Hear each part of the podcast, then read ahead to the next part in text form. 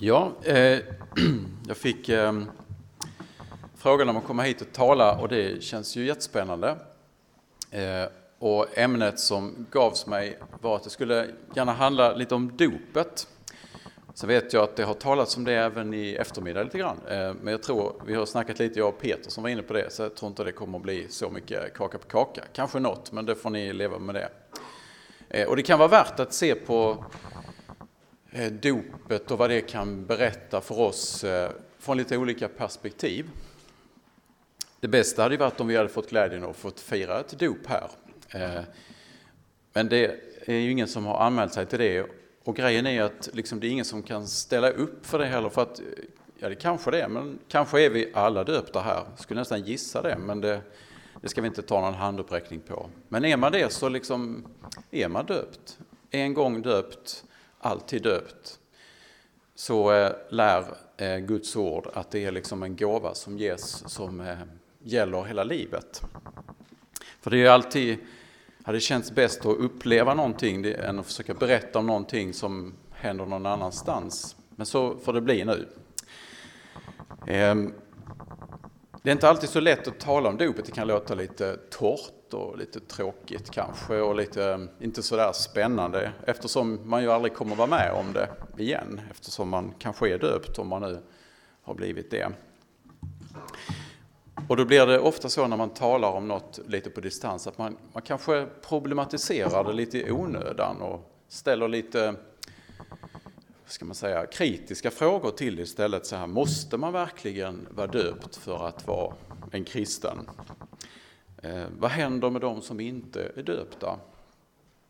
Eh, och ska man verkligen döpas som barn eller är inte det bättre att döpas som vuxen? Eller kan man inte döpas en gång till? Sådana här, som ni hör, lite så eh, frågor som vänder på det. Och, och det ska man ju all, absolut få tala om och så. Men det är viktigt att man inte stannar i den, tycker jag, kritiska inriktningen till någonting. Utan Ännu viktigare är det att se vad innebär det här? Om man nu är döpt, vad betyder det för mig egentligen? Ehm, är det något som är viktigt? Är det något jag tänker att det hände sådär för en eh, 16, 17 eller 45 år sedan? Eller är det någonting som faktiskt har med denna dagen att göra just nu? När Gud talar om dopet, när vi läser om det i eh, i ehm, evangelierna evangelierna så, så talas det ju om det som en andra födelse. Och det låter ju ganska viktigt. Det är inte någon liksom bagatell att födas utan det är ju väldigt elementärt. Och man nu tänker att vi alla firar vår födelsedag och ser tillbaka och ibland hissnar man kanske inför tanken att man finns till.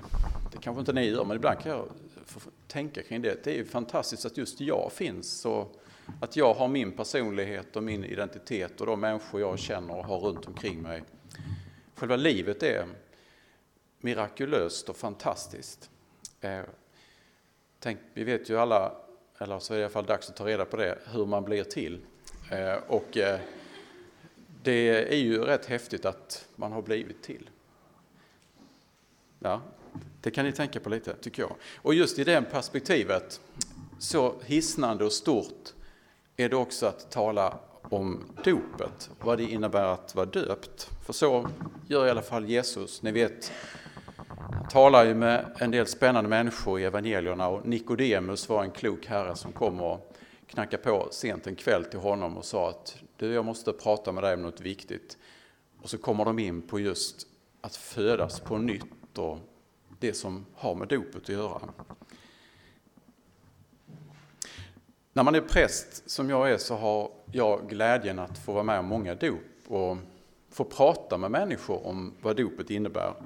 Så sent som i torsdags hade jag bokat två tider. En med eh, lilla flickan, eh, ska vi se, heter hon nu? Meja ska hon heta. Det heter hon också, men hon ska heta det även liksom i dopet. Och sen, det var klockan fyra eh, och sen eh, åkte jag vidare till klockan eh, halv sex och knackade på en annan dörr utanför Lerberget. Det är jättehäftigt att vara präst kan jag tala om. Man har ingen aning vem som öppnar och så bara ska man in där och få en timme och lära känna varandra och prata om jättespännande och kanske inte helt enkla saker. Men det får man göra, för då skulle Sally också döpas. Så Sally och Meja ska döpas på lördag och då får jag vara glädjen att vara doppräst. Då får vi sitta ner vid deras köksbord och gå igenom vad kommer att hända på dopet och vad tycker ni om det eller vad, hur känner ni inför det? Så det skulle jag unna er alla. Det är väldigt spännande att möta nya människor men det är också väldigt utmanande att få eh, liksom ha det uppdraget att eh, knacka på och gå in, sitta ner vid ett köksbord och prata om kristen tro och sen åka därifrån igen. Det, det, man kan vänja sig vid allt, men det tar ett tag att vänja sig vid det. Men det är jättehäftigt. Så eh, bli präst, det är jättebra. Mm. Eh, och när vi då sitter på ett sånt dopsamtal så eh, kan man göra mycket. Dels är man lite nervös sådär, men liksom det gäller ju att det sociala funkar så inte de tänker, vem är du? Tjena, vem är du? Där är någonting, är det jag som är så nervös så allt bara skakar eller? Det, jag inte det? Ja, just det. Nej, men det, det är häftigt att få tala om dopet med, med människor som man inte har träffat innan. Och då behöver man ju ha liksom någon liten sak att hålla i nästan. Dels en kaffekopp så att man liksom, eh, ja, ni vet, det funkar lättare då. Men också någon slags eh, uppdrag vad man ska göra. Eh, och det jag brukar göra då tänkte jag att vi skulle göra nu en liten stund. Gå igenom vad händer i en dopgudstjänst? Då menar jag inte liksom eh, tända ljus och ringa klockan och sånt där, utan vad, vad är det som händer där? Kanske låter lite konstigt upplägg, men jag är övertygad, om ni nu är döpta allihopa här, så har ni varit med om det här. Och ni har varit i centrum, ni har liksom varit huvudpersonen, ni har varit den där Sally eller Meja som hon nu heter, liksom ni som har fått vara där. Fast antagligen kommer ni inte ihåg någonting om ni inte har döpts i konfirmationsålder eller när, när ni har varit lite äldre. För det händer jättemycket där. Spännande saker med oss alla. Så jag tänkte att vi skulle bara kort eh, ha det framför oss lite och låta dopgudstjänsten berätta om vad innebär det egentligen att vara döpt? Så nu ska vi se om det kan komma upp något på väggen här från några tekniker. Precis, tack. Det börjar ju dels med att man sjunger eh, 99 gånger av 100, vad tror ni man sjunger då som första psalm? Så det ska vi inte göra nu, men eh, ska vi se om det är någon som vågar gissa. Va? Rätt. Och vad är det för en då? Trygga räkan brukar man sammanfatta det med. Ja.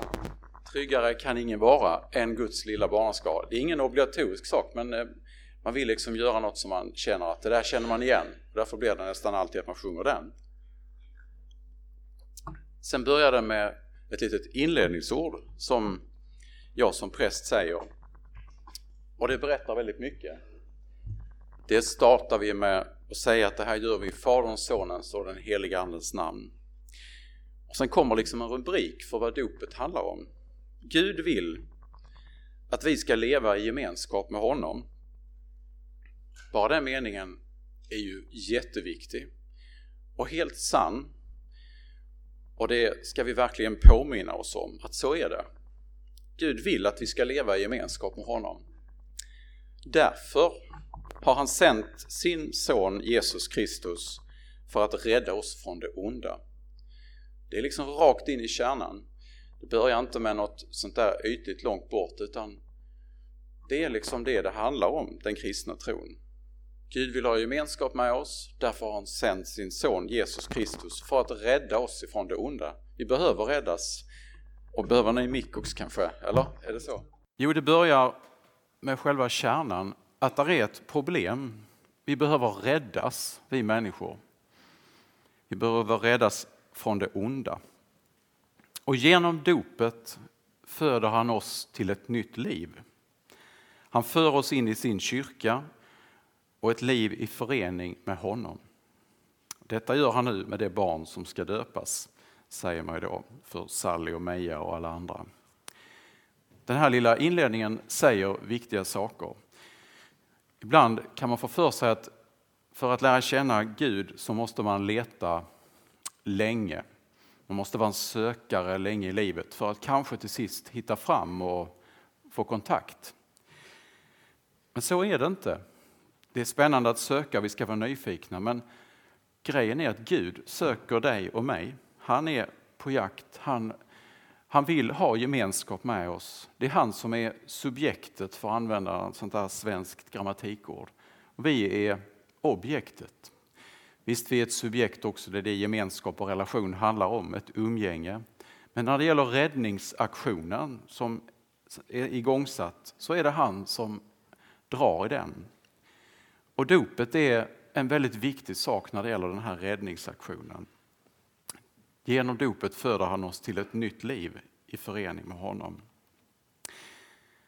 Sen efter det så eh, brukar jag, om föräldrarna är lite modiga och vill vara lite delaktiga, bolla över att de kanske vill be en bön. Så det är det som kommer sen. Så vi kan ta den också. Vi ser om vi får fram den. Tackbön. Då ber man så här. Gud, vi tackar dig för vårt barn. Tack för gåvan du har gett och förtroendet du har visat oss. Ge oss ömhet, fasthet och lugn och hjälp oss att ge din kärlek vidare till det barn vi har fått ansvar för. I Jesu namn. Amen. Dopet handlar ju om många saker. I luften ligger ju också glädjen över att ha fått ett barn, om det nu är ett barndop. Det är såklart kanske minst lika viktigt för föräldrarna som själva dopet, att man är lycklig över att få vara förälder. Så är det med era föräldrar också, att de har varit lyckliga att få ta emot den gåvan som det innebär att få ett barn. Och jag tänker att det kan vara värt att många av er kanske inte riktigt är än och eh, liksom planera in barnen i livet, men den här lilla bönen säger något väldigt viktigt om vad det är att få barn. Det är en gåva.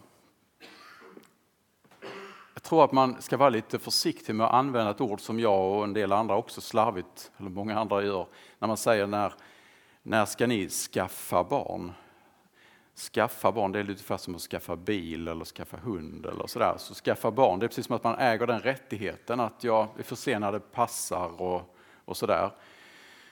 Så kan man tänka sig och förhålla sig till vad det innebär att få barn. Men det här perspektivet tycker jag är viktigt att påminna sig om. Att barn är en gåva. Det är inte alla som får barn. Det är liksom ingen självklarhet att det kommer bli så i livet för oss. Så eh, den här bönen påminner om det, tycker jag. Det man gör sen, när man har fått be om detta och eh, kommit igång lite i dopgudstjänsten, det är att man går rakt in på liksom en eh, jätteviktig text som liksom läses varje gång vi firar barndop. kan få upp den. Evangeliet om Jesus och barnen. Den känner nog de flesta igen kanske. Folk kom till Jesus med barn för att han skulle röra vid dem. Men lärjungarna visade bort dem. När Jesus såg det så blev han förargad och sa Låt barnen komma hit till mig och hindra dem inte. Guds rike tillhör sådana som det. Sannerligen, den som inte tar emot Guds rike som ett barn kommer aldrig dit in. Och han tog dem i famnen, la händerna på dem och välsignade dem. Barnen är jätteviktiga i Guds rike. Jesus lyfter ofta fram barnet som en förebild. Jag funderar lite ibland vad det är han ville få sagt med det. Vad är det som är så bra med barn som han eh, liksom poängterar och som blir också tydligt här. Jag tror inte det handlar så mycket om att ett barn inte har kommit så långt i kunskapsutvecklingen och så. Ehm, för det tror jag att Gud vill att vi ska göra i livet. Jag tror han vill att vi ska växa till och bli vuxna och ta ansvar och så. Men ehm, jag tror att det kan handla om att ett barn är väldigt, ofta i alla fall, väldigt ärligt och öppen och mottagligt. Eh, om eh, ett barn får någonting så är det inte så många som säger att nej men det jag ska inte ha, tack, jag är klar med bra ändå. Liksom. Det är inte så många tioåringar som säger det om man bjuder på godis eller något annat, utan ja, visst tack, eller kanske inte ens det, utan man bara tar emot det. Eh, och detta mottagliga liksom, inställning, det tror jag är det Jesus framförallt vill lyfta fram och se som ett föredöme. Att kunna ta emot och säga tack och inte göra det så krångligt. Det tror jag vi kan lära oss någonting av. När man blir vuxen och växer till så ibland blir det så krångligt. Man inbillar sig att man hela tiden måste bedriva någon slags handel och villkor. Att ja, men tar jag emot det så måste jag ge det och ja, då kanske det är bäst att inte ta emot alls. och Så, där. så kan man funka i livet när det gäller tjänster och så. Och det kan också bli så i förhållande till Gud. Att man på något sätt tänker att man skapar tacksamhetsskuld eller sådär. Jag tror att Jesus vill att vi verkligen ska kunna ta emot. En annan sak jag tror att Jesus vill säga med detta och varför han lyfter fram barnet som en förebild, det är att en del av att tro, det är att höra till Gud. Bara sådär. Att vila i honom. Att inte göra så mycket och prestera, utan bara vila. Och jag tror inte det kan bli tydligare än vid ett barndop när Sally eller Meja eller någon annan kommer då ligga där i famnen hos mamma eller hos fadder. Och sen så lånar jag henne en stund och sen så döper man henne tre gånger med vattnet och sen lämnar man tillbaks den här flickan. Och liksom, hon har inte gjort någonting och kanske till och med har napp i munnen och sover sig igenom hela föreställningen. Eh, men det gör liksom ingenting, för det är bara vilan och mottagandet som det är. Och det är det det handlar om, att vila i Gud. Det är en viktig del av tron. Bara det där, att ta emot och vila. När man har läst den texten så eh, kan vi ta nästa bild. Så frågar jag då, eller vem det nu är som döper, eller man säger så här, så vill vi nu göra med detta barn som vi nämner vid namn. Så eh, går man då över till det och så frågar man vilket namn har ni gett ert barn? Och så svarar de Stina, alla måste inte heta Stina, men jag tänkte det såg så tråkigt ut att det stod en, en eller så, så jag kände att ah, vi kallar henne Stina nu. Ehm, och sen så ehm, får man lägga handen på Stinas huvud och be Gud, du som ensam räddar ifrån allt ont. Befria Stina ifrån mörkrets makt. Skriv hennes namn i Livets bok och bevara henne i ditt ljus nu och alltid. Först det här med namn. Eh, ibland kanske, och det är viktigt tror jag, man ska markera att det här med dop, det är inte lika med att nu får man ett namn och sen är det liksom, har man svarat på frågan vad dopet innebär. Eh, det är inte det det handlar om. Jag tror samtidigt att det är lika fel att säga att namn och dop inte alls hänger ihop. I vårt land så har vi kanske inte så stor tradition av vad namnet innebär och betyder. Så. Eh, som man har i många andra delar av världen. Men kanske är det så, och det hinner vi verkligen inte gå igenom nu, vad vi heter allihop och varför man heter det och vad det betyder. Men tänk på det lite själv. Vad har du för namn? Just jag är ett ganska dåligt exempel tror jag. Bengt-Ola heter jag nu, går jag ut med här, eh, vilket jag kanske inte är så jättestolt över, det första namnet, men det, det heter jag. Eh, en del andra heter kanske lite mer bibliska namn, eller hur Jakob? Du, har du, tänker du mycket på det, att du heter Jakob och vad det betyder? Ja, det är i och för sig sant. Men det gick ganska bra för honom. Ja. Men det är ju ett häftigt namn.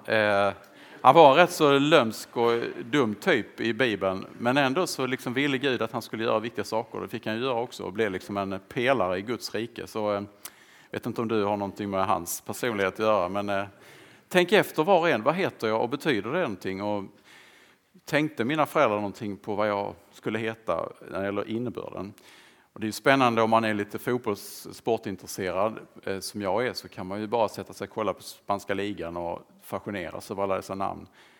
Angel Di Maria, det är ju ett coolt namn framförallt på en kille. Liksom.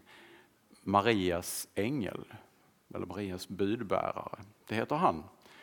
Passa Maria, eller vad de nu kallar honom. Det Ja, varför då? Ja, det vet vi ju såklart. Jungfru Maria, för den katolska världen, och jag tror vi kan lära oss mycket av det när det gäller att liksom göra grejer av någonting, så är Maria den största förebilden av vad det är att leva nära Gud. Så det är klart att killar också ska heta Maria, så, så viktigt hänger det ihop. Liksom. Ehm, men i alla fall, man får säga sitt namn och det liksom får vara tydligt eh, och det kanske får bli någonting som följer med och betyder mycket i livet.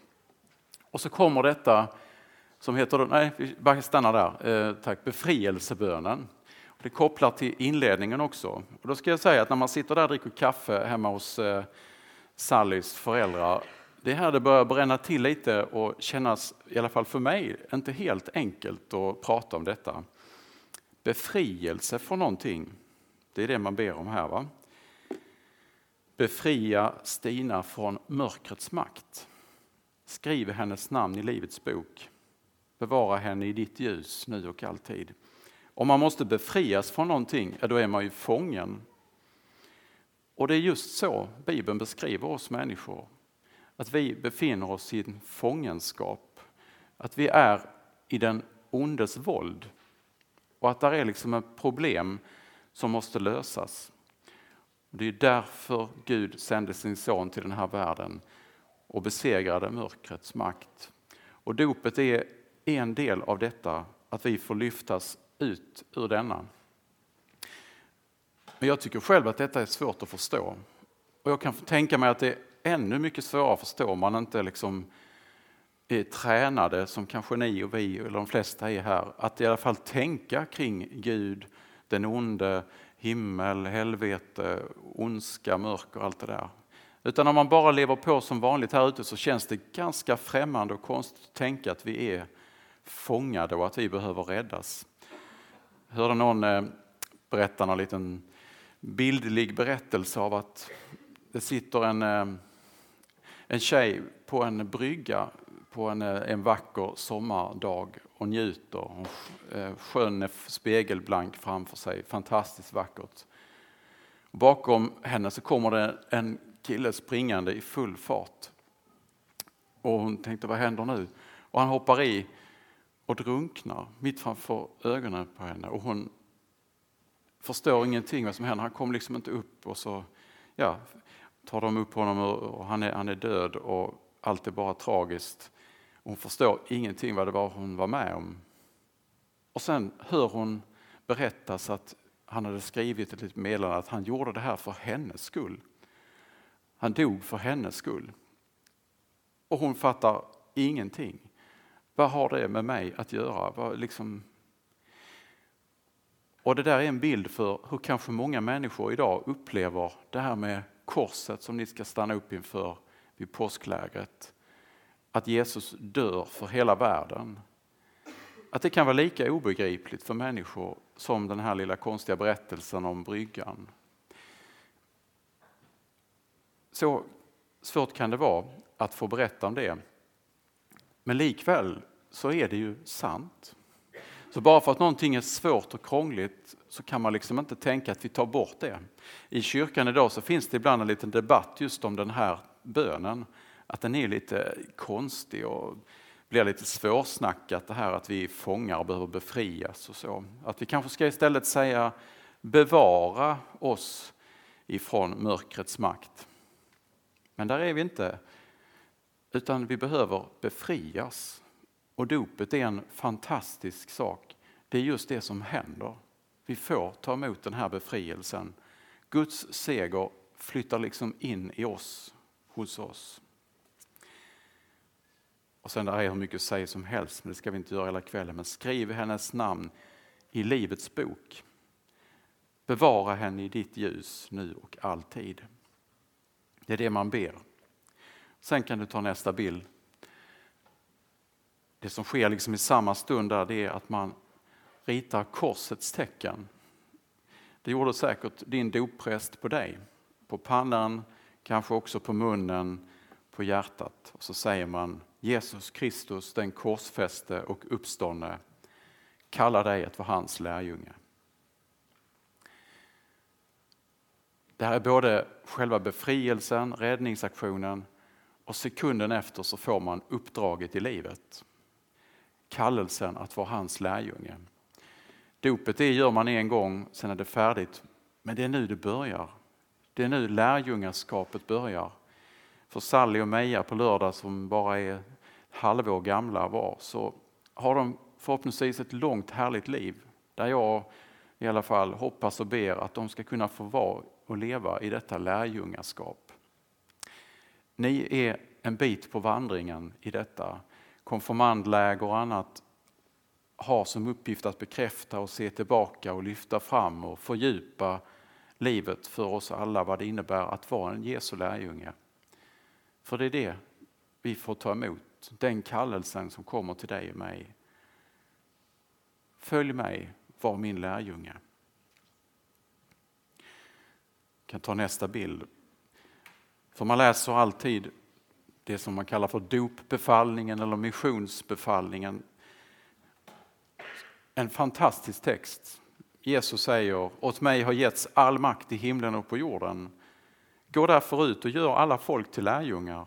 Döp dem i Faderns och Sonens och den heliga Andens namn. Lär dem att hålla alla de bud jag har gett er och jag är med er alla dagar till tidens slut. Man kan ju fråga sig varför ska vi ha dop? Vad, vad, betyder det? Och det är det vi pratar om nu såklart. Eh, och för en del föräldrar och annat så kanske det är så stort det här att få barn och att dopet är liksom lika med att få barn, glädjen över livet. Visst, det är ett, ett svar som har mycket med sig.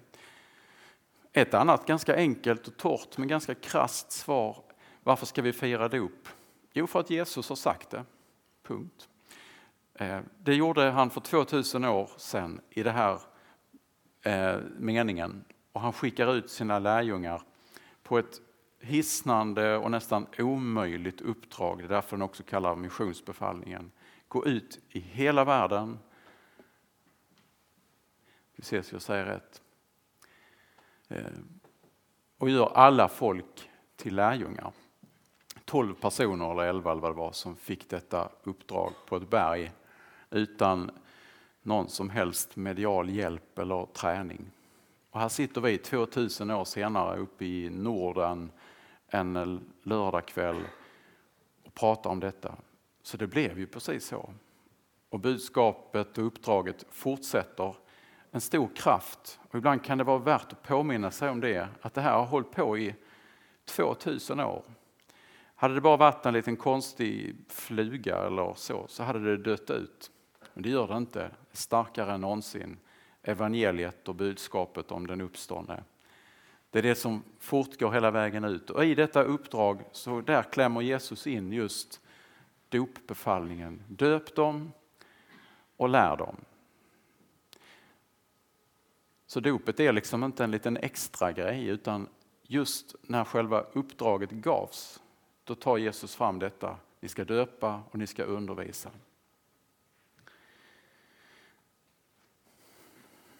Kan ta nästa bild. För det som händer sen det är att man häller upp vattnet. Förmodligen något syskon eller någon fadder som eh, för att det ska hända något så att det ska bli för långtråkigt för de här syskonen. Så får de vara med och hälla upp vattnet. Och så. Vattnet som ju är en fantastisk symbol som både för människor symboliserar det farliga och det jobbiga och, och det mörka. Och också samtidigt är just livet, det vi inte klarar oss utan.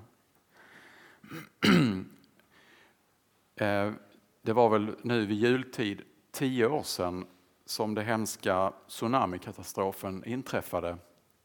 Och jag minns att, eh, jag tror det var ett par veckor efter det, så handlade det om just dopet och vattnet och så i kyrkan. Och det var så konstigt, för jag fick en bild framför när jag tittade på tv vid den tiden. Eh, att det flög helikoptrar över Aceh-provinsen till eh, människor som levde i fullständig nöd, där de hade förlorat allting, där flodvågen hade sköljt bort och tagit mängder av liv och förstört eh, odlingar och allting. Och så kommer de här helikoptrarna och slänger ner saker till de här nödlidande människorna för ingen hade kunnat komma åt dem. Vad är det de slänger? Jo, de slänger ner mängder av vattenflaskor. Och det blir ju så paradoxalt och motsägelsefullt. Det, det vattnet som har tagit deras liv, det klarar de sig ändå inte utan. En väldigt stark symbol och det är den Jesus har valt just för att tala om vad dopet innebär. Dopet som ju är en begravning och en uppståndelse där det finns massor med paralleller i Bibelns texter om Israels folk som får vandra genom Röda havet med vattenväggar vid sidorna om sig, kunna gå liksom livrädda men ändå burna av Gud upp på andra sidan. Samma vatten som räddar dem slår igen och dödar deras förföljare. Vattnet är en stark symbol som vi får använda just i dopet, som talar om livet. När vattnet är upphällt, jag vill läsa bönen, det gör vi lite snabbt. Gud vår far, vi tackar dig för att du i dopets källa låter det vatten strömma fram som ger världen liv. Sänd ditt ord och din ande så att Stina, blir det igen nu, som nu ska döpas i detta vatten blir renad från syndens skuld. Föd henne till ett nytt liv i Kristus. Förena henne med ditt folk för vår Herre Jesu Kristi skull. Just de orden är bädda över dig också. Att din synd ska sköljas bort i Jesu gärning, i hans frälsning. En ny födelse till ett nytt liv i Kristus. Där vi också får förenas tillsammans, precis som du sa Jakob i början. Det är gott att komma samman och det är just så det är att vara kristen. Det är att umgås och vara nära sina kristna syskon. Det får vi göra för Herre Jesu Kristi skull. Det som händer därefter det är att man eh, säger åt alla att resa sig upp och så får man läsa stappligt med i trosbekännelsen. Antingen så kan vissa den jättetydligt som här, skulle vi kunna ha ett riktigt test på det, att alla kan det. Kanske, eller? Tror jag nog. Eller så får man läsa med i den. Men det blir en rätt så stark upplevelse i de flesta dopgudstjänster tycker jag. Att man liksom hör att vi läser denna tillsammans. För de flesta så är det inget man läser så ofta kanske om man inte går i kyrkan så där ofta. Men det gör man alltid. För dopet och tron hänger ju så tätt samman. Dopet och tron är ju dels det här som vi sa inledningsvis, att få vila i Gud, som ett barn vilar i sin mamma eller pappas händer. Men det är också en spännande resa att lära sig mycket, att skaffa sig kunskap som ni gör denna kväll och denna dag. Och det ryms så mycket sammanfattat i denna trosbekännelse. Den ska vi inte läsa hela nu, det hinner vi inte. Men eh, den läser man och sen så ställer man en fråga. Den kan vi ta nästa bild. Man frågar föräldrarna, eller då om det är en eh, lite mer vuxen person som ska döpas. Här i detta fallet då, vill ni att ert barn ska döpas till denna tro och leva med församlingen i Kristi gemenskap? Föräldrarna svarar ja, står det där då. Och det känns ju konstigt, annars hade man inte dragit det så långt. Men egentligen är det en väldigt nyttig sak att stanna upp inför det. Och det är lite olika hur länge jag vågar göra det där vid kaffebordet. Menar ni verkligen vad ni säger? Det säger jag inte till dem, för jag tycker inte det är så särskilt fruktbart att bygga upp trösklar. Men jag tycker det är nyttigt att den här frågan får komma till föräldrar och till oss var och en. För den kan man ju föra över till en själv och inte bara tänka på någon annan. Vill vi, skulle vi vilja även idag blivit döpta till denna tro som man precis då har bekänt. Och sen kommer nästa frågan, vill vi leva med församlingen i Kristi gemenskap? Alltså just det här som Jakob var inne på, gemenskapen tillsammans. För det är den naturliga vägen som döpt. Det är att hänga ihop. Men de svarar ja, annars hade de såklart inte ringt och bokat dopet. Och så får man vara med om dopet, så vi kan ta nästa bild. Och då kommer ju detta att man gjuter, låter som någon eh, tennsoldat eller så, så är det inte, utan det är ett sånt där konstigt språk. Man gjuter dopvatten tre gånger över barnets huvud och säger Stina, jag döper dig i Faderns, Sonens och den heliga Andes namn. Så lägger man handen på barnets huvud och säger Livets Gud, uppfyll Stina med din heliga Ande och hjälp henne att dag för dag leva i sitt dop. Och den bönen tror jag har blivit bädd för just dig, för din framtid. Och det är därför, eftersom den helige Ande har fått vandra med dig och vara dig nära hela livet, som du sitter här ikväll. Det är Gud som gör det, det är ingen annan. Han har slagit följe med dig och mig hela livet och han kommer att göra det för han håller sitt löfte. Vi kan ta nästa bild. Man får välkomna barnet i kyrkan och i Guds familj. Och Jesus säger, den som i mitt namn tar emot ett sådant barn tar emot mig. Så lämnar man oftast över ett dopljus. Ta emot detta ljus, det är en påminnelse om Jesus som sa, jag är världens ljus. Den som följer mig ska inte vandra i mörkret utan ha livets ljus. Det bara liksom sköljer över med löften till det här lilla dopbarnet Stina eller Meja eller Sally eller Pelle eller vem det nu är. I själva dopbefallningen, jag ska vandra vid din sida vad som än händer. Jag ska följa dig till livets slut. Jag ska vara ditt ljus. Jag ska följa dig, jag ska stödja dig, jag ska inte låta dig falla. Alla de löftena kommer Gud hålla och vara dig nära i hela livet. Vi kan ta nästa bild. Det man ber allra sist det är denna bönen. Jag tycker den kan vara god att få läsa och be för den gäller liksom. Nu blev det inte Stina tydligen, nu blev det här NN, han inte ändra det. Barmhärtige Gud och Far, barnen är vår framtid, vår oro och vår glädje. Därför ber vi till dig för Stina. Låt henne få växa upp i trygghet, frihet och gemenskap med andra och ge henne den inre styrka som bär också i livets svåra stunder. Låt glädjen över vad du har gett oss i vårt dop prägla hela livet så att vi alla växer till och mognar i vår tro och en gång får dela den himmelska glädjen hos dig. Och så ber man Herrens bön och välsignelsen också. Det har man fått be för dig och den förhoppningen hade dina föräldrar och har att det ska vara så. Och vi får veta att Gud håller sina löften. Där är man i mål med dopgudstjänsten och så tar man en massa kort och dricker kaffe och sådär. Sen går man vidare som och inget har hänt kanske, eller så inser man att nu har någonting stort hänt. Nu har mitt liv förvandlats. Nu har jag räddats ifrån mörkrets makt. Nu har jag fått ett uppdrag, en mening i livet. Jag ska vara Jesu lärjunge, jag ska göra allt vad han säger. Det är en fantastisk resa som börjar sen och den får fortsätta hela livet. Men vi vet att det inte blir så för alla och kanske inte för oss heller alla här.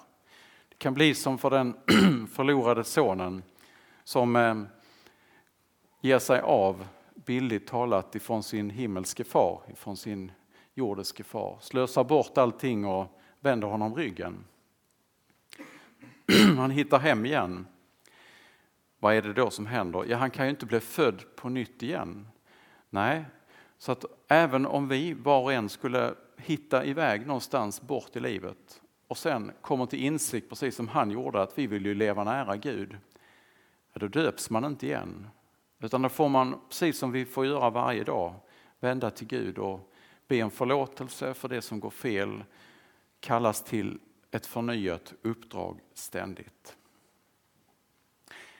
Jag ska stanna här, jag ska ge en litet tips för eh, bibelläsningen, att kanske läsa en text på ett litet nytt sätt. En text som betyder mycket för mig, det är den som inträffar precis efter påsken när eh, Jesus är uppstånden och han slår följe med två personer på väg till Emmaus. De inser inte vem de har vid hans sida utan är förkrossade över det de har varit med om. Den Jesus de har hört talas om och trott på är borta.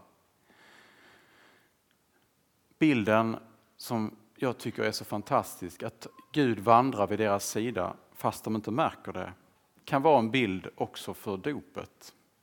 Gud slår följe med alla människor som döps.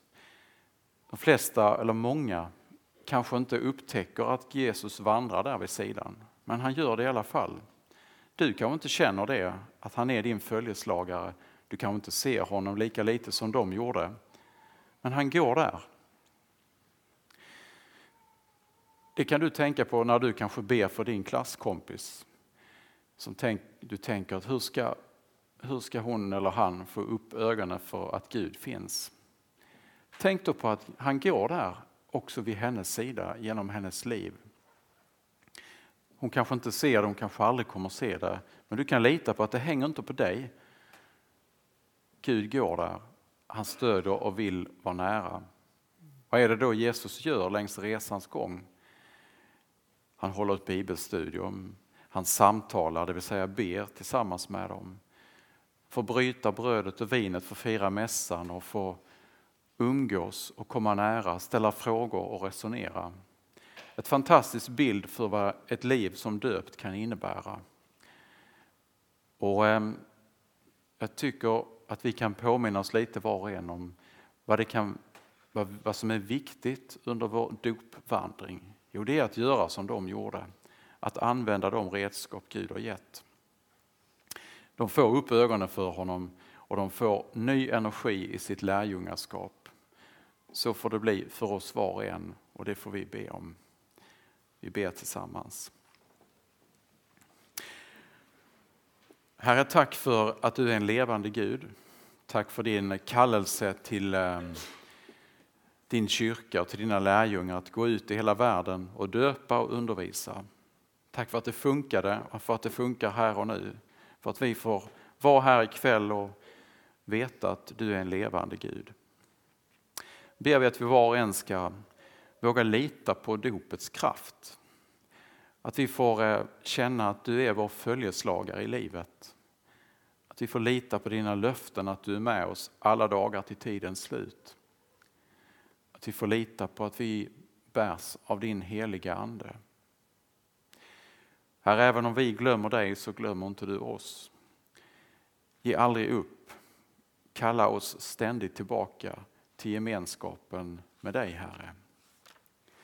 Tack Gud för att det är så att du vill leva i gemenskap med oss och för att du har sänt din son Jesus Kristus för att rädda oss från det onda. Amen.